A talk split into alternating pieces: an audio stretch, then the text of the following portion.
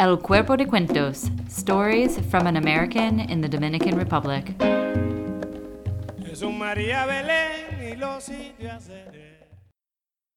Round, round, get around, I get around, yeah, get around, round, round, I get around. I get I'm a public transportation enthusiast, I guess you could say. I love thinking about how it can influence the shape and function of communities and how people go about getting things done in their individual lives. I love taking public transportation. I feel like I get extra time in my life to read or to listen to something or just daydream. I also like the glimpses you can sometimes get of other people's lives, passing through neighborhoods and communities you have no reason to visit, seeing what private homes and public infrastructure look like in places you'll never go, sitting next to people you'll never know, seeing what they wear and how they pass the time on public transit. Because I love public transportation, and because so few people have their own cars in the Dominican Republic, at least by US norms, I would be remiss if there wasn't an El Cuerpo de Cuentos episode on the topic. So here it is. This episode is about the most common ways people get from point A to point B in the Dominican Republic, along with a few stories from Peace Corps volunteers about their experiences and thoughts on what it's like getting around here. And to all the family and friends or potential Peace Corps volunteers listening, don't worry. Despite what you might hear in this episode, volunteers have to follow a strict set of guidelines when taking transit. We are safe when we travel, just a little uncomfortable, as you're about to hear.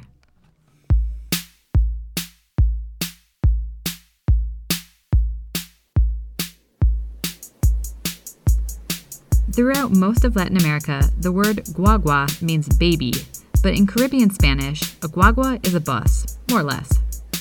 There are different sizes and types, but pretty much any vehicle larger than a car that's used for public transit is called a guagua. The most common kind of guagua throughout the entire country is something akin to a VW minibus, but a little bit bigger. They typically have about 20 seats. In the US, that would mean that the bus would have about a 20 person capacity. In the Dominican Republic, this type of minibus easily fits 30 passengers. Multiple people share a single seat, and others stand in the aisleways, sometimes for hours. I've seen about 50 people on one of these buses, but that was pushing it, even for Dominicans. There's not really bus stops, except on the cross country bus lines, which I'll get to later. If you need a bus, you just walk out to the road and wave your hand at the next guagua that passes. If there's room, the guagua will pull over. If there's not, or they don't want to stop for some other reason, it'll just blow right past you, and you wait until the next one happens to show up. To get off a bus, you just yell a variation of déjame or donde pueda, which mean, more or less, leave me here or wherever you can stop.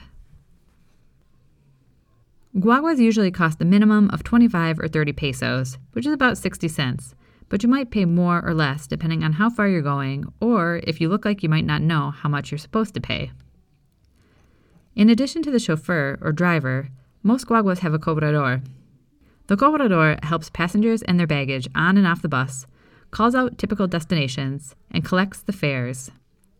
Along rural or smaller routes, the chauffeur does it all, but cobradors are common in cities or heavily traveled routes. In the US, this would be a superfluous job, but in the DR, people and things are packed so tight into guaguas, the cobrador is necessary. Cobradors often hang out of the doorway of moving buses, holding on with just one arm and sometimes one leg, swaying back and forth, yelling out and waving to people on the street, soliciting more passengers. The word cobrador comes from the verb cobrar, to charge. Cobrador in this context means the one who charges the fare. When I first got to the DR, I thought the name described how they hung out of the guaguas. But no, cobrador does not mean, as I once thought, the Cobra Man.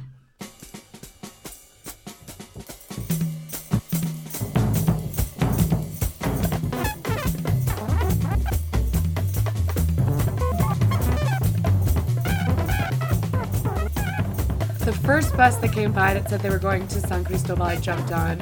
Uh, it was supposed to be a 30 minute trip, it was a two hour trip. And during that two hour trip, we stopped to try to pick up passengers, and the cobrador, he stepped out to try to find passengers when a man came up and yelled at him repeatedly about how he knew that the cobrador had been with his wife, and that he was going to kill him. Lots of expletives, lots of details that I didn't understand or care to understand as I just sat there. And the cobrador reached into the guagua, into the bus, and he pulled out a large kitchen knife and started waving it at the man who was accusing him of sleeping with his wife, of adultery. And he basically yelled, Come at me, I'll kill you. Um, the gentleman who had accused him backed off. The cobrador got back on, slipped the knife under one of the seats, and we continued on our way. Um, I ended up making it to San Cristobal fine, but I'm not gonna lie, I was pretty nervous sitting there next to that guy for the rest of the ride.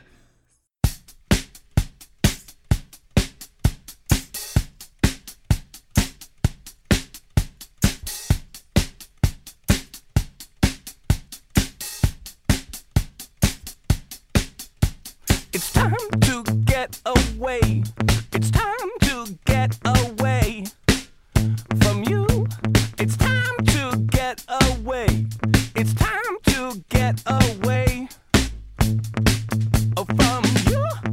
In a rural area like where I live, the guagua is a standard pickup truck, and usually one so beat up or made of miscellaneous parts that the first time I saw one, I thought it would literally fall apart on the road. Taking a pickup truck guagua has advantages and disadvantages over the minibus style. Since they're usually only in rural areas where there's not a lot of foreigners, I'm not often charged what I call the gringo tax. I pay the same as everyone else, though it's usually a bit more than the minibus guaguas because the distances are longer. For example, it's two hours one way from my community to the major town where I go to the bank and buy staple foods. As far as comfort goes, I would prefer to take a packed minibus style guagua than a pickup truck any day. If you're a woman, you can sometimes get a seat inside the cab of the truck. If it's a single cab, there are two women that can fit, sometimes three. So, including the chauffeur, that can be three to four people inside the cab of a standard pickup truck with a manual transmission. Some of the trucks also have a bench like jump seat in the back, where usually four, sometimes five people fit. That makes it usually about seven people in the cab of a two door truck, sometimes more. Everyone else rides in the back of the truck. There's usually 10 to 20 people in the back of my local guagua truck, though I've seen as many as 40. That was really pushing it, but I have seen it. Most people sit along the edge of the truck bed, holding onto the sides or each other's knees. Some people prefer to stand up and hold the top of the cab, which looked insane to me at first, but it's actually more comfortable and more stable than sitting along the edge. Why not sit in the bed of the truck? Sometimes there's room for that, but the trucks are usually full of luggage, dried goods, animals, propane tanks, crates of beer, supplies for the colmados or the local general stores, and anything else special that's getting hauled that day, like furniture or appliances.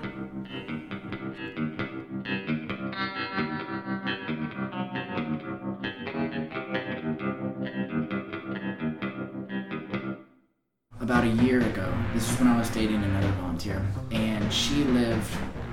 I lived pretty close to the capital, so on more the eastern side of the island, and she lived on the western side of the island, right smack up against the border of Haiti.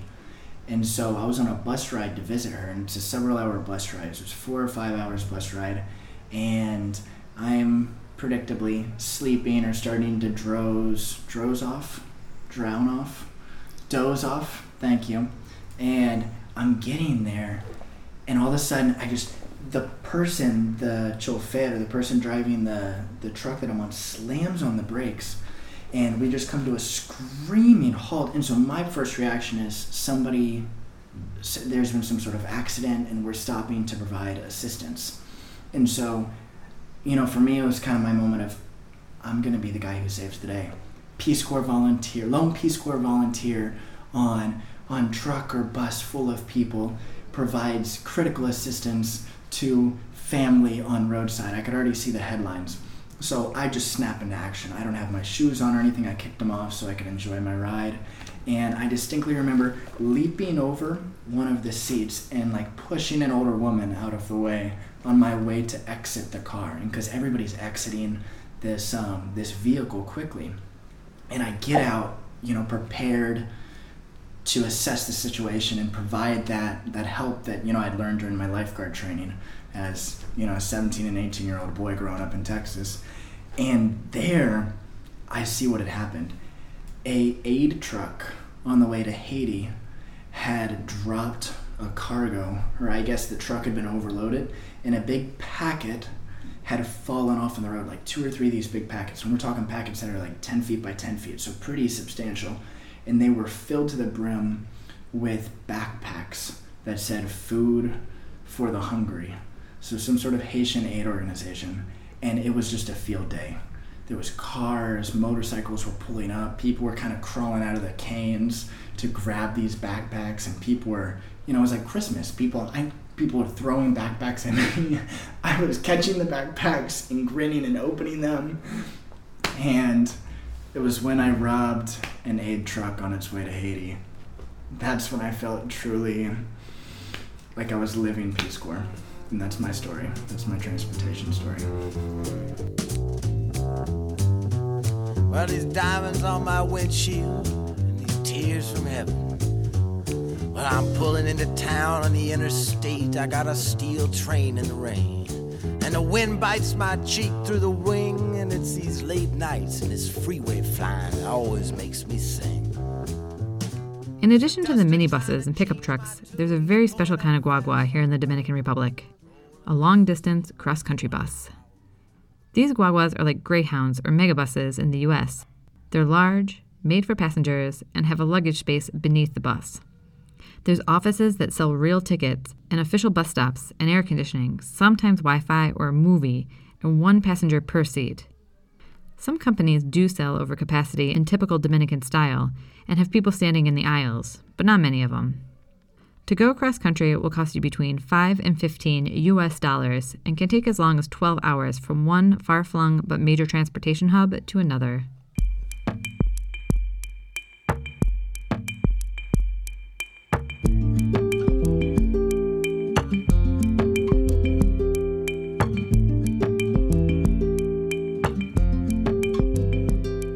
A carro público is a private car that functions as public transportation.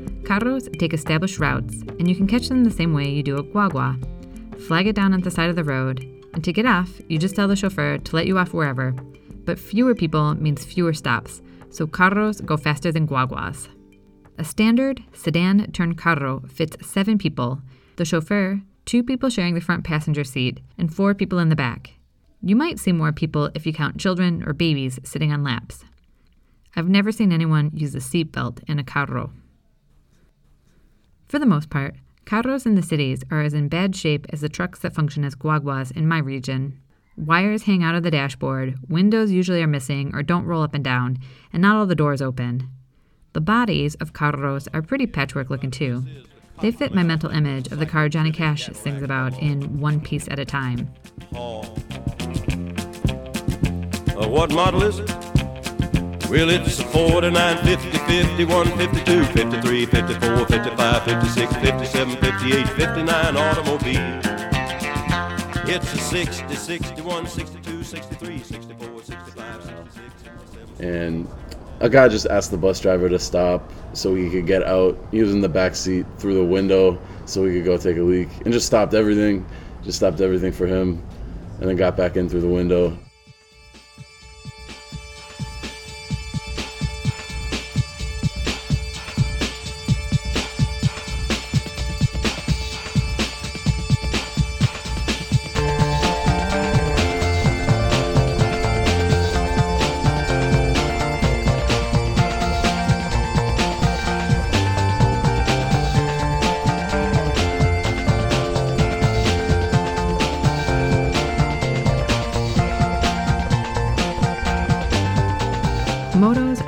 ubiquitous in the Dominican Republic.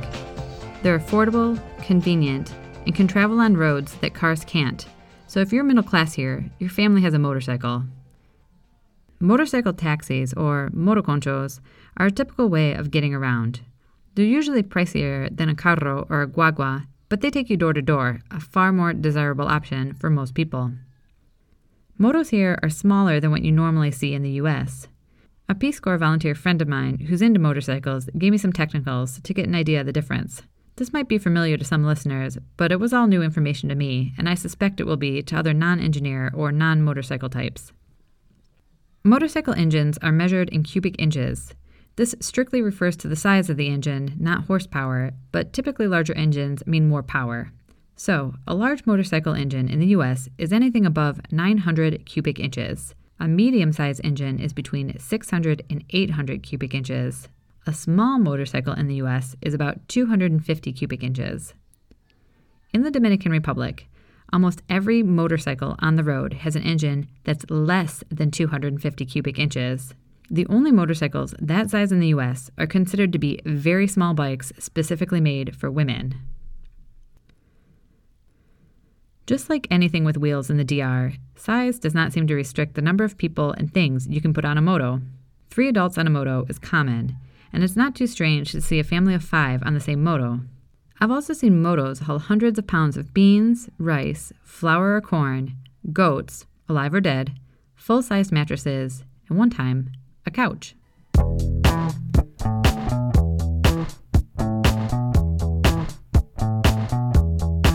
Time, I'm on the side of the road waiting for my bus to pass, and this motorcycle gang passes by of Dominican. We call them tigres, which would more or less be young misfits. Um, and they offer to give me a ride. So I think, why not? They do seem a little bit intoxicated, but I'm not too worried. I sit in between two gentlemen, and we begin our descent down the mountain back to my site. I did feel some, uh, at some point, I felt a little wetness coming on. I imagine he had spilled his drink. It's a little unfortunate, but as Peace Corps volunteers, we don't wear valuable clothes. No big deal, I'll wash it. We get to my site, and I jump off the motorcycle, and I take a glance at the guy behind me, and I see a very moist crotch. And I realize that, yes, that wetness, he, he had peed on me. And all the guys immediately, all the guys immediately start making fun of him, saying that he quote unquote like wet the gringo, which was bit of a strange moment. Nonetheless, I got a free ride, and so I took from that that you know free things you gotta pay. Sometimes you end up paying for things that seem free.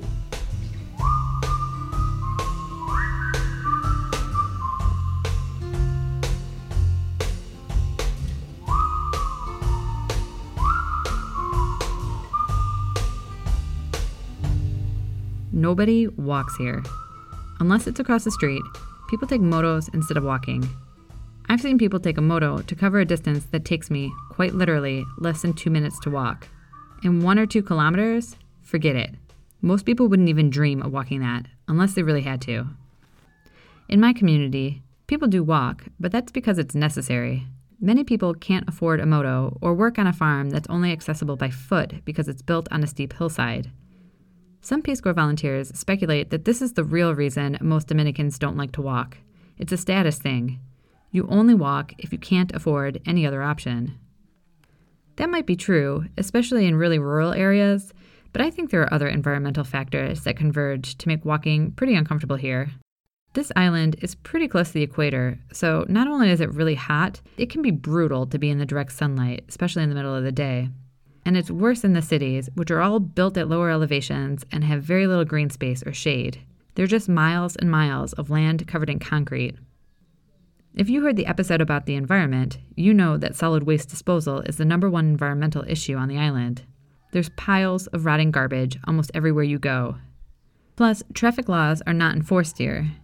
In places where there are traffic signals, drivers regularly run red lights, go against the flow of traffic, and turn three lanes into five. It's just unpleasant and potentially dangerous to walk in most places here.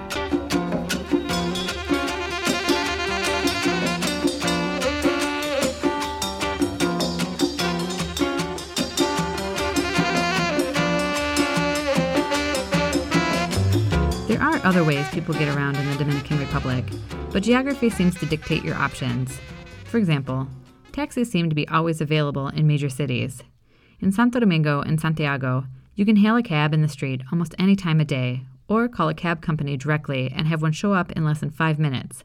There are also cab stands at every large grocery store and mall, any place you'd buy more than you could carry easily. I have seen some cyclists, but the majority of bike transportation I've seen are vendors on trikes, literally peddling their wares, usually street snacks of fruit or raw sugar cane. In the rural areas, horses are common. Everyone in my community that can afford a horse has one, or if not a horse, then a mule. I'm not sure if it's fair to call a horse transportation, at least in my community. People do ride them, but where I live, they're mostly used for hauling tools, large sacks of beans, our primary crop, or dragging a few logs that will get chopped into firewood for cooking for the next day or two.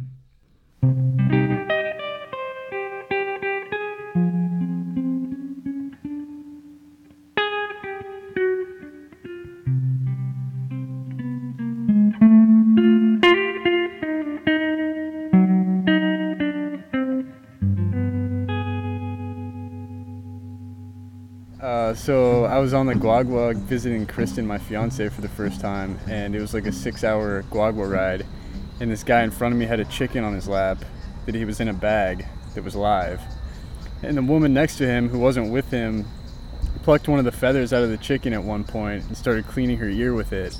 And then after she was done cleaning her ears, she gave the feather to the guy in front of her, and he started cleaning his ears.